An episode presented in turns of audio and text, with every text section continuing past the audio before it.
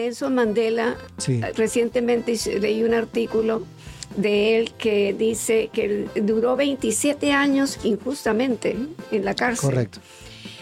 Y que dijo, hoy camino hacia la libertad, no me voy a llevar la amargura que viví en esta cárcel, porque entonces voy a perder la libertad y estar en una cárcel peor que las rejas en las que viví. Muchos hechos y muchos trechos, un programa educacional y entretenido con Luis Canavero y Rudy López. ¿Qué tal amigos? Bienvenidos a esta segunda parte de un episodio de Dichos Hechos y Muchos Trechos, donde nos está acompañando mi querida mamá María López. Gracias, un placer. Me, me encanta porque le dijo ella antes de empezar, le dijo, ¿me vas a llamar mamá? Sí, claro que sí. Qué orgullo, qué lindo que es eso. Es. muy lindo. es un placer tener a María, de verdad, que es un placer para mí escucharla. Gracias. Es un placer.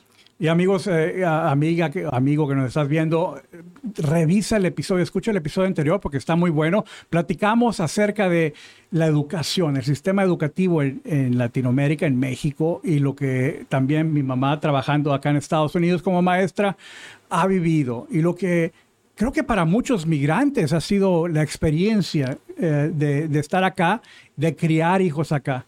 Así es que continuamos con la conversación. Bueno, eh, a mí me gustaría, María, que nos contara un poco una vez que los hijos se van.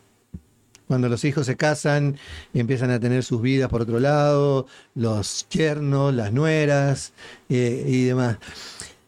Cuando uno es inmigrante, eh, eh, está un poco solo acá, porque no hay, eh, bueno, en el caso de ustedes, pero no está la familia cercana de uno, solamente los hijos y demás.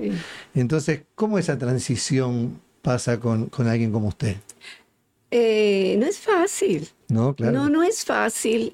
los retos pueden presentarse de muchas maneras, porque precisamente porque toda mi familia no está en Houston, mis hermanos, mi mamá no estaba, mis hermanos tampoco. Entonces te crea más bien como decir ese núcleo familiar en donde no quieres desprender.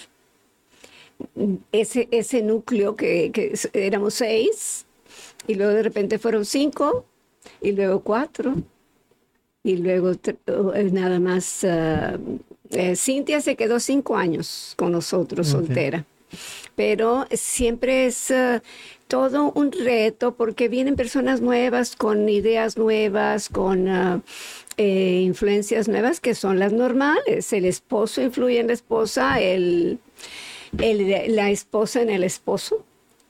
Totalmente nuevo el reto para, para mí de suegra porque yo nunca había sido ¿Es buena suegra usted, María? No sé. La pregunta es para alguien más. Mira, hay que preguntarle a, las, a los... la pedrada. Eh, yo creo que se toma esforzarse. Sí, claro que sí. Así como se toma esfuerzo para ser madre, se toma esfuerzo para ser suegra, suegro porque es, es todo una, una un reto. Eh, un proceso diferente, una logística diferente, que, ya no nada más le dije, dices al hijo, oye hijito, mira, vamos para acá, vamos para allá, no, no, tengo que preguntar. acá en Estados Unidos, por lo menos aquí en Houston, es una la comunidad latina es una comunidad muy diversa donde no te estás casando con el vecino de frente, la vecina o el amigo, alguien que creció en la misma ciudad puede ser una persona que creció en un país diferente, con culturas muy diferentes. así es. Una, o, un, alguien que nació acá en Estados Unidos. Claro. Entonces no es, no, es, que sea solamente cultura mexicana. O sea, claro que sí. traen valores diferentes. Eh, y, y, bueno, ahora yo también pudiese, y no, no tanto que yo quiera responder, pero ahora que soy suegro, yo me doy cuenta de que no es fácil. es que uno entiende a los padres cuando se hace padre y entiende a los abuelos cuando se hace abuelo. Y, o sea, va aprendiendo, es como todas las cosas. y todos los cambios y transiciones traen retos. Difícil. Y lo difícil que es, no sé si le pasó a usted, pero cuando se van y la casa queda vacía. Cuando se queda eh. usted solita con su esposo. Eh, sí, es muy difícil. Cintia se quedó, eh, mi hija Tere se, casó al año siguiente, aquí el compañero Rudy, y después mi, otro hijo varón, Omar, eh, tres años seguidos con bodas. Perdiendo, perdiendo gente de la casa. Sí, pero como, como gracias a Dios me tocó estar con las tres, con mi hija mayor y con las nueras, entonces eh, participando con ellas bueno. de todo lo que había que hacer y qué compras y qué medirse vestido y todo eso, para mí era como que, hoy estoy Es participando. importante, claro. Estoy participando. Eh, sí, después eh, que mi esposo eh, mira el cuarto de los hijos y dice, Rodolfo se llevó la computadora. Sí, me ¿Dónde llevé la está? computadora a la casa. Pero era de él.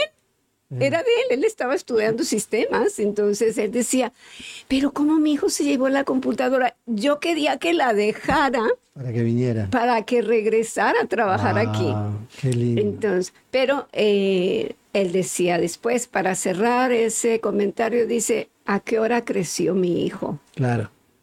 Es que uno siempre los ve como niños, como chicos. A pesar de que ya son grandes. Ya, son- uno- ya, y- uno y- los y- ve. pero, pero queremos como decir que, que salgan, a la- eh, ¿verdad? Que cumplan su proceso de vida, que se casen, que tengan hijos. Pero con Cintia, que fue la menor, eh, fue todavía mucho más difícil, aún para los dos, porque eh, pues Era la ella se chiquita de había- la casa. era la- eh, eh, eh, sigue siendo la bebé y sigue teniendo, ella se quedó cinco años Wow. cinco años en casa, pues muchas cosas hacíamos con ella, cuando ella quería que ella dejaba y nos, nos acompañaba, pero sí, viajamos y muchas cosas, eh, porque ya los tres mayores estaban casados. Estaban casados, claro, claro. Es- sí, se hace. Yo hablo de tema personal porque me siento un poco identificado con esas cosas. Sí. Este, pero se hace muy difícil, sobre todo. Yo, yo siempre le digo a Rudy, yo, no, a mí no me gusta cuando mi hija me dice, papá, tenías razón. Esa, esa frase a mí me hace mal. Uno les da consejo y le dice, no hagas esto porque puedes hacer esto, no hagas lo otro. Pero cuando vienen y dicen, tenías razón, me Pues lastima el qué, corazón. qué bendición, a mí nadie me ha dicho eso. Pero No, es una suerte. Es una suerte porque se ve que se equivocaron poco entonces. Bueno, me recuerdo Quiero mucho- creer que eso es... Le, le he platicado a Luis lindo, de, María, ese- venga. de ese cuadro que estaba arriba de la puerta en la casa de mi abuelita Cuca, Sí, que no recuerdo exactamente, pero que cuando en la etapa de niñez los niños miraban a los padres como que eran superhéroes, que- todo sí. les salía bien, ajá. perfectos. Luego llegaban a la adolescencia y empezaban ya a decir, ay, papá qué sabe, mamá qué sabe. Ah, y, y así, eh, eh, se- a la edad de 20, de los 20, todavía pensando como que, no, mis papás se quedaron atrás en el pasado, pero cuando llegan los 50 y 60, mis papás eran muy sabios. Sí. Como que, cuando dice Luis, cuando pasamos por la etapa de criar hijos, luego de casarlos, luego de tener nietos, es cuando Sí. vamos entendiendo. a- a- Lo que no entendíamos. Lo que no entendíamos antes. Así Sí. es. Así es, qué lindo. Eh, esta, vos sabés que a mí me gusta, eh, esta- estas cosas me, me gustan mucho y me hacen sentir muy identificado, sobre todo cuando hay una linda relación entre, entre madre e hijo. Pero a mí, a mí me, me- me llama la atención hoy que los hijos, como decía usted, tienen su vida y tienen esa vida ocupada con los hijos y el trabajo, que yo siento que no se preocupan tanto por los papás. Eh, yo siento que los papás, eh, cuando digo los papás en general, papá y mamá, Sí, como que están un poquito solos en el fondo. Estamos un poquito solos a veces, eh, que, que tendrían que estar un poquito más. No lo estoy reclamando, estoy diciendo que me parece, porque vos lo dijiste hace muy poquito acá en el programa también, que sentías como que tenías que hacer un esfuerzo más. ¿Sí? Y, y yo hablaba de la soledad de la gente de tercera edad y demás, y, y en lo cual me incluyo, y digo que es muy preocupante el tema. Entonces a mí lo que me gustaría saber es, había, hay, hay, hay algo en, en internet que salió hace muy poco que decía, si fuera tu último día, ¿qué, ¿a quién llamarías? ¿Qué le dirías? Y todo el mundo dice lo mismo, yo llamaría a mi abuelito, o llamaría a mi mamá, o llamaría a mi papá y le diría que lo amo. Rudy, ¿qué, qué harías hoy?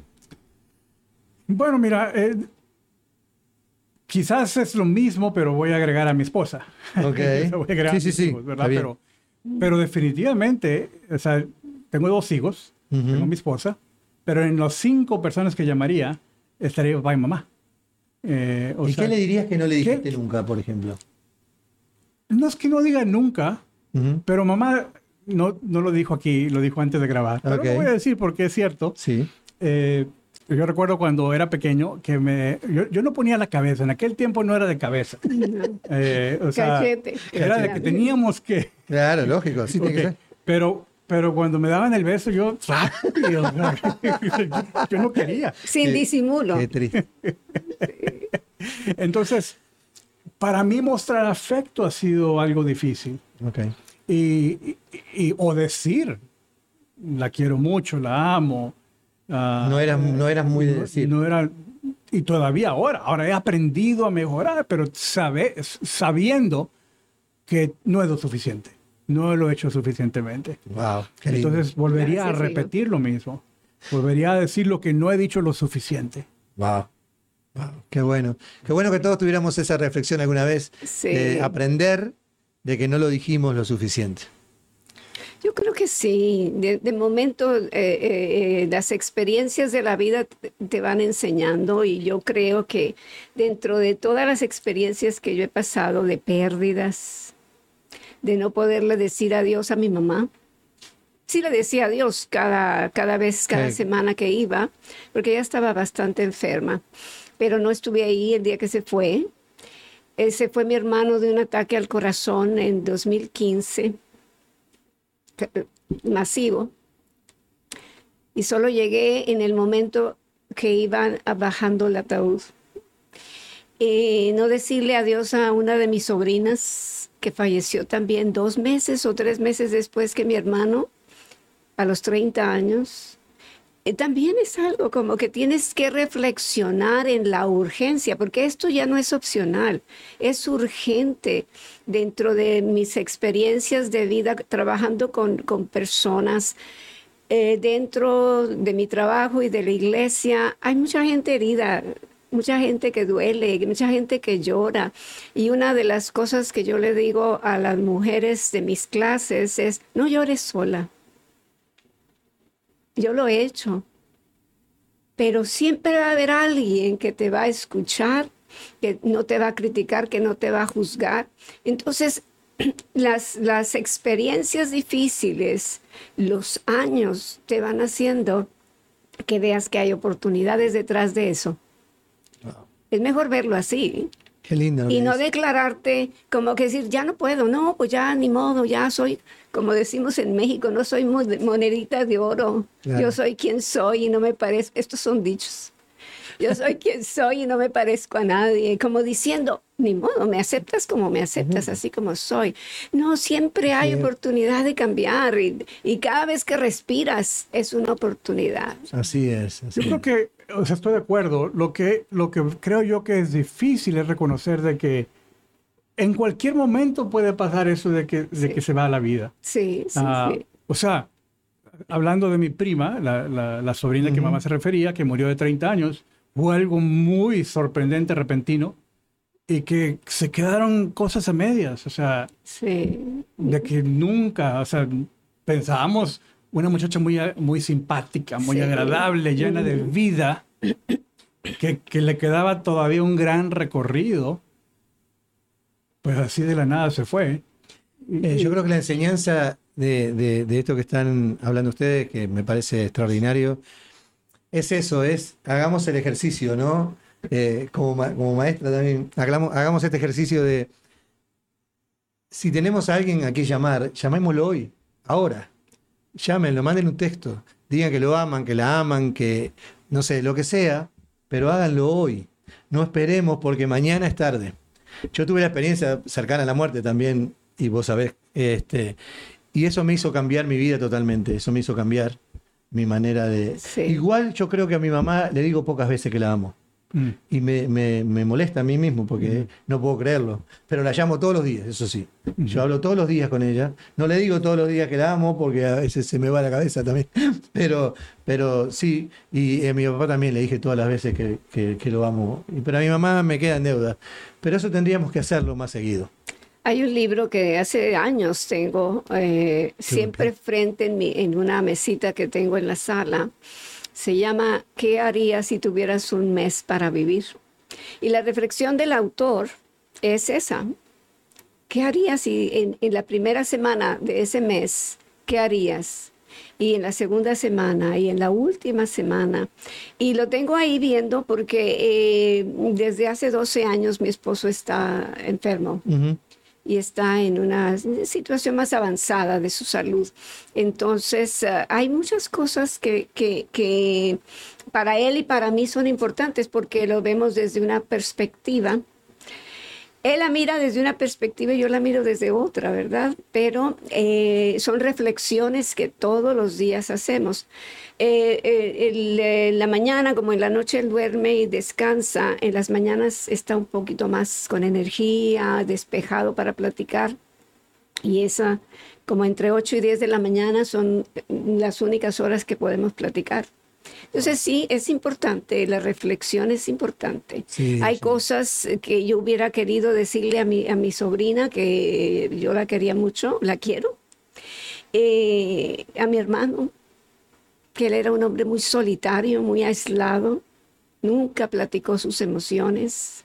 Entonces, ah, bueno, por eso digo, mira, y aún lo digo para los varones, si vas a llorar, llora. No, por favor, hay emociones que los varones tienen igual que las mujeres. Así es, así es. Que cuando papá empezó este recorrido de Parkinson's, eh, pues ya tenía síntomas, ya tenía visibles, ah, síntomas visibles, pero yo le, yo le sugería a papá, ahora que todavía puede, ¿por qué no nos escribe historias? A nosotros hijos, papá siempre ha sido un hombre muy platicador, lleno de historias que contar, y yo le decía, escríbanosla que, nos deje un legado así. Nunca se animó, nunca, nunca se sintió cómodo. Pero fíjate que, eh, pues también facilitado por mamá, pero ahora de vez en cuando nos, graba un video. Qué bueno. Y no habla muy bien, pero, pero ahí está, en las mañanas es mejor. Ahí está esa intención de decirnos algo como hijos, de dejarnos algo, de dejarnos una bendición. Qué bueno. Y, y creo que eso va a lo que tú dices, es ese deseo de decir, oye, quizás no no vivo mucho tiempo más, pero hoy quiero hacer algo para, para bendecir a alguien. Yo le decía el otro día a mi esposa, em, yo tengo muchas fotos de mi papá, por ejemplo, pero no tengo la voz de él y, la cara de él se, me, borra. En los recuerdos míos va pasando el tiempo y uno va perdiendo el rostro de, la persona y la voz. Cómo me gustaría haber tenido un, video y, la voz de él. Yo tengo, este, cuando me dejaba voicemails, mensajitos de voz, tengo algunos grabados. Mira, sí, qué lindo guardarlo y tenerlo, tenerlo para siempre, porque es una forma de, tenerlo vivo siempre. Este, me encanta la reflexión. Le mandamos un saludo desde acá a su esposo porque sabemos que nos escucha siempre. así que este, es un placer, es un honor.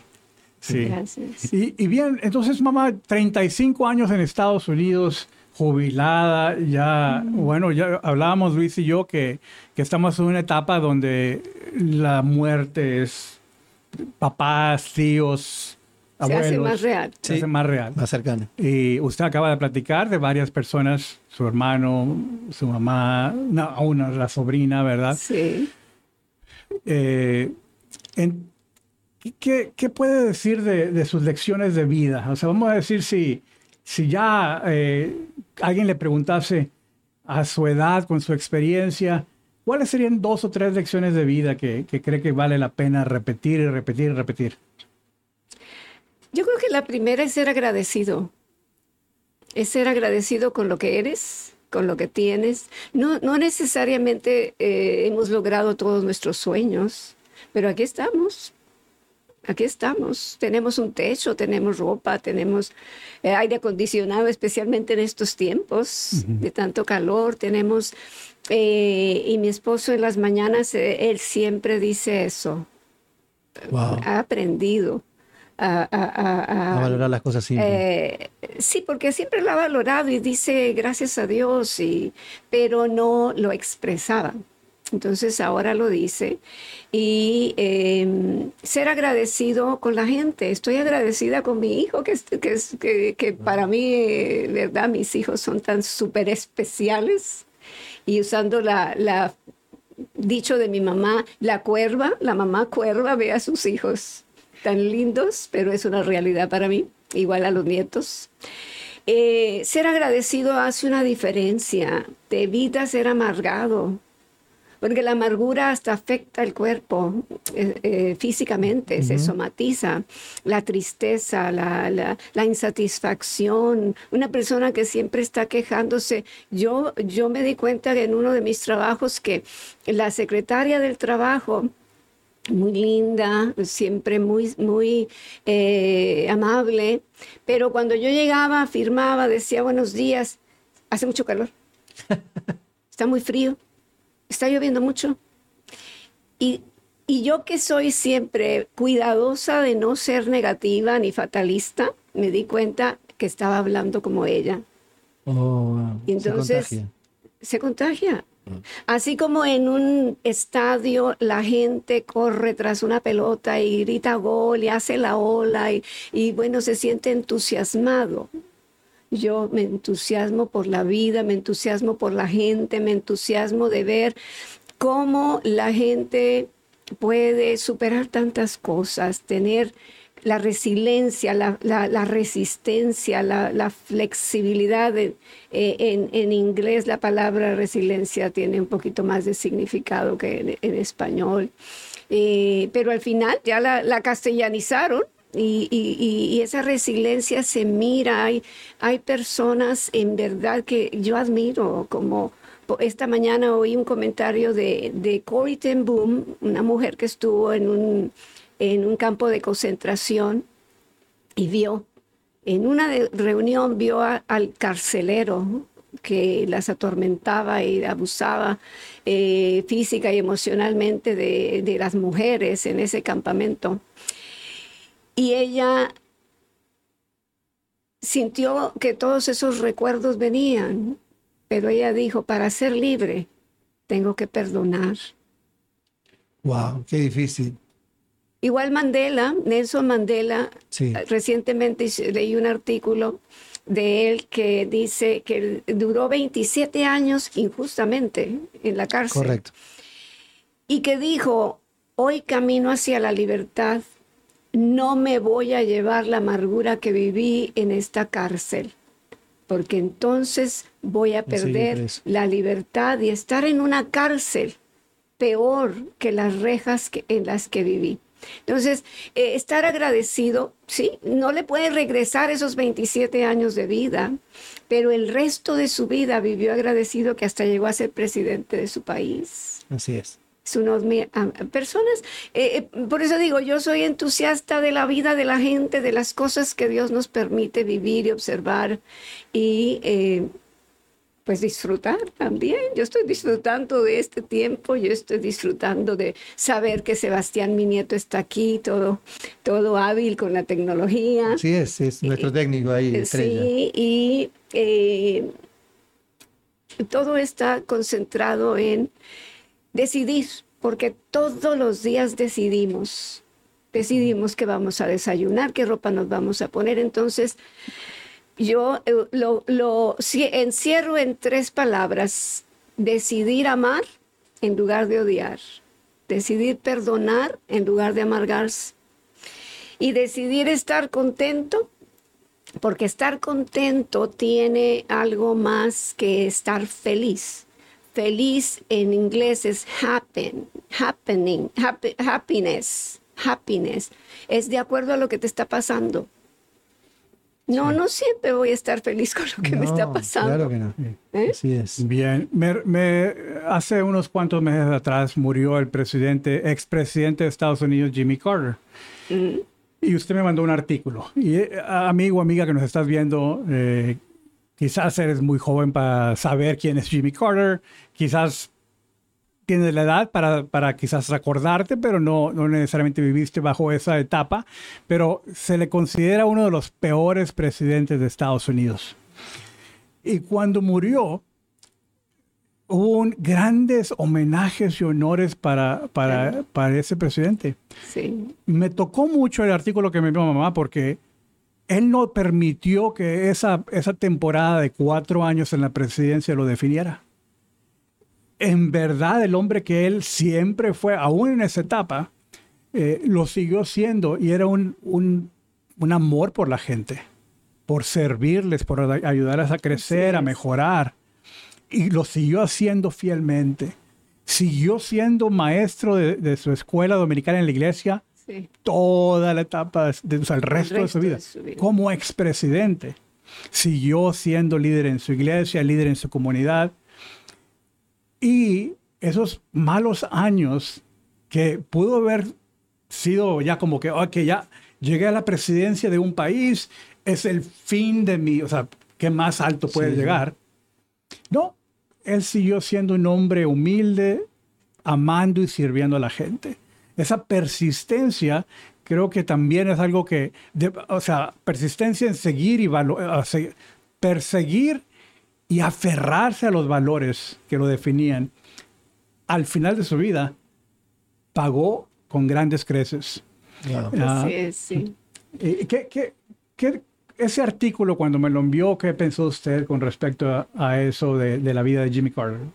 Que todos en la vida vamos a enfrentar retos que creemos que podemos lograr, porque pues yo creo que él, yo viví esa etapa cuando él se paraba en una calle de Atlanta, Georgia y decía, me llamo Jimmy Carter, quiero ser presidente de Estados Unidos. Y siguió y siguió y siguió de la nada, un desconocido, pero como las uh, situaciones políticas estaban tensas con la de la guerra de Vietnam, salió presidente. Ahora, tal vez él solamente tenía anhelo de, de ser, de lograr un sueño, pero ¿Qué falló? No, no sé. Sería que él no estaba preparado, no tuvo buenos consejeros, no tuvo un, un, equipo que en verdad viera su potencial, a la manera de que podía sacarle potencial. Hay tantos, tantas uh, cosas que se podrían decir que yo no conozco políticamente esas situaciones, pero como tú dijiste, eso no lo definió. De donde yo vengo no me define, ni mi apellido me define ni tengo que eh, dejar que la opinión de alguien que me descalifique me haga sentirme descalificada. No, yo sé quién soy yo y sé lo que puedo lograr. No puedo todo, pero algo puedo. Y si él se paró uno por uno que iba pasando por esa calle para motivarlo, hay posibilidad de un cambio. Después se desilusionaron, bueno, pues ni modo. Pero eh, el resto de su vida, por eso te lo mandé, porque me impresionó eso, no dejó que definiera cuatro años de fallos. No lo definió. Él era quien era y siguió siendo quien era. Sí. Y nuestra audiencia principalmente son migrantes en Estados Unidos. Sí. Y, y, y, Luis y yo contamos también nuestras historias como esas personas, igual que llegamos aquí de nuestros países. Sí me recuerdo mucho historias que papá contaba en esa, de esa posición que tenía antes, eh, de una buena posición, buen trabajo, llegar acá, y, y, eso que él nunca se intimidó por el trabajo, no importase no, lo que fuera, que tan sucio fuera, que tuviera que hacer, él siempre una ética de trabajo muy, muy alta. Y, pero él platicaba que tenía amigos o compañeros de trabajo que, que en sus respectivos países habían tenido buenas posiciones y que se escondían cuando llegaba alguien conocido por ahí y no querían dejarse ver. Y, y, y la razón por la que me acordé de, de, del expresidente Jimmy Carter es porque en contraste igual con papá, eh, hay que, tenemos la oportunidad de maximizar el momento, no vivir en el pasado, para bien o para mal, sino para decir, bueno, esto es lo que estoy haciendo ahora, esto, esto es lo, que, lo, lo, mejor que puedo hacer en este momento y no tener, eh, ay, se me escapa la palabra en español, regrets, eh, arrepentimiento. arrepentimiento. Sí, sí, sí. Eh, de decir, remordimiento. remordimiento, como decir, mm. bueno, ya me fue mal en la vida, ya soy una persona que fracasada. Negativo. Eso no puede ser jamás. Sí. No puede ser jamás. Uno tiene que levantarse todos los días. La palabra resiliencia es eso, ¿no? Sí. El levantarse a los días y pelear todos los días. No importa lo que pasó ayer, sí. hay que seguir mañana. No hay chance. Y, y, y, Luis también es una de esa historia de decir, oye, como Estuvo tantos en buena otros. posición en, en- en su país, Uruguay. Llegó acá a trabajar como muchos otros migrantes trabajar. Yo no sabía lo que era un martillo, siempre digo lo mismo. No sabía lo que era un martillo y acá tuve que aprender. Es así, Sí, la vida es así. La vida te va enseñando. Me, antes que terminemos, quiero decir que fue un placer para mí Gracias, recibirla. Igualmente. eh, que he aprendido una cantidad y Gracias. que realmente se ve espléndida. Oh, gracias. Ojalá que todo así. Gracias. Gracias, sí, amigos, amiga, amigo que nos estás acompañando. Eh, espero que estos dos episodios han hayan sido de bendición para ti. Ah, confiamos que lo que platicamos aquí, eh, aunque sea una cosita chiquita, te lleves en tu corazón y lo apliques. Eh, me encanta lo que Luis nos ha dicho varias veces. Si tienes que llamar a alguien a decirle que, que lo amas, que lo aprecias, que lo valoras, hazlo hoy. Que seas agradecido. Una de las cosas que dijo Exacto. María Sí. fue que, que hay que ser agradecido. Yo comparto 100%. Claro que sí. Gracias, mamá, por acompañarnos. Gracias es un a gusto ustedes, que, sí. que haya pasado este, este Sí. tiempo grabando este par de episodios. Gracias. Y, eh, esperemos con la ayuda de Dios, a lo mejor otra ocasión nos acompaña. Y, y a lo mejor también tenemos a más familia, ¿verdad? Que, Ojalá que sí, ojalá que se anime. sí, ahí estamos así tocando puertas a ver quién, quién abre, quién abre y Sí, escucha. sí, para mí fue un placer, amigos, como siempre. Eh, eh, yo he aprendido una cantidad, espero que a ustedes les sirva de la conversación, igual que me sirvió a mí. Así que les mando un abrazo grande. No se olviden de seguirnos en las redes sociales, como siempre, como es Rudy. Así es. se, lo, se lo hago a propósito. Eh, Dichoshechos.com, ahí están todas nuestras redes sociales y ahí nos pueden seguir. Así es, amigos. Muchas gracias por acompañarnos.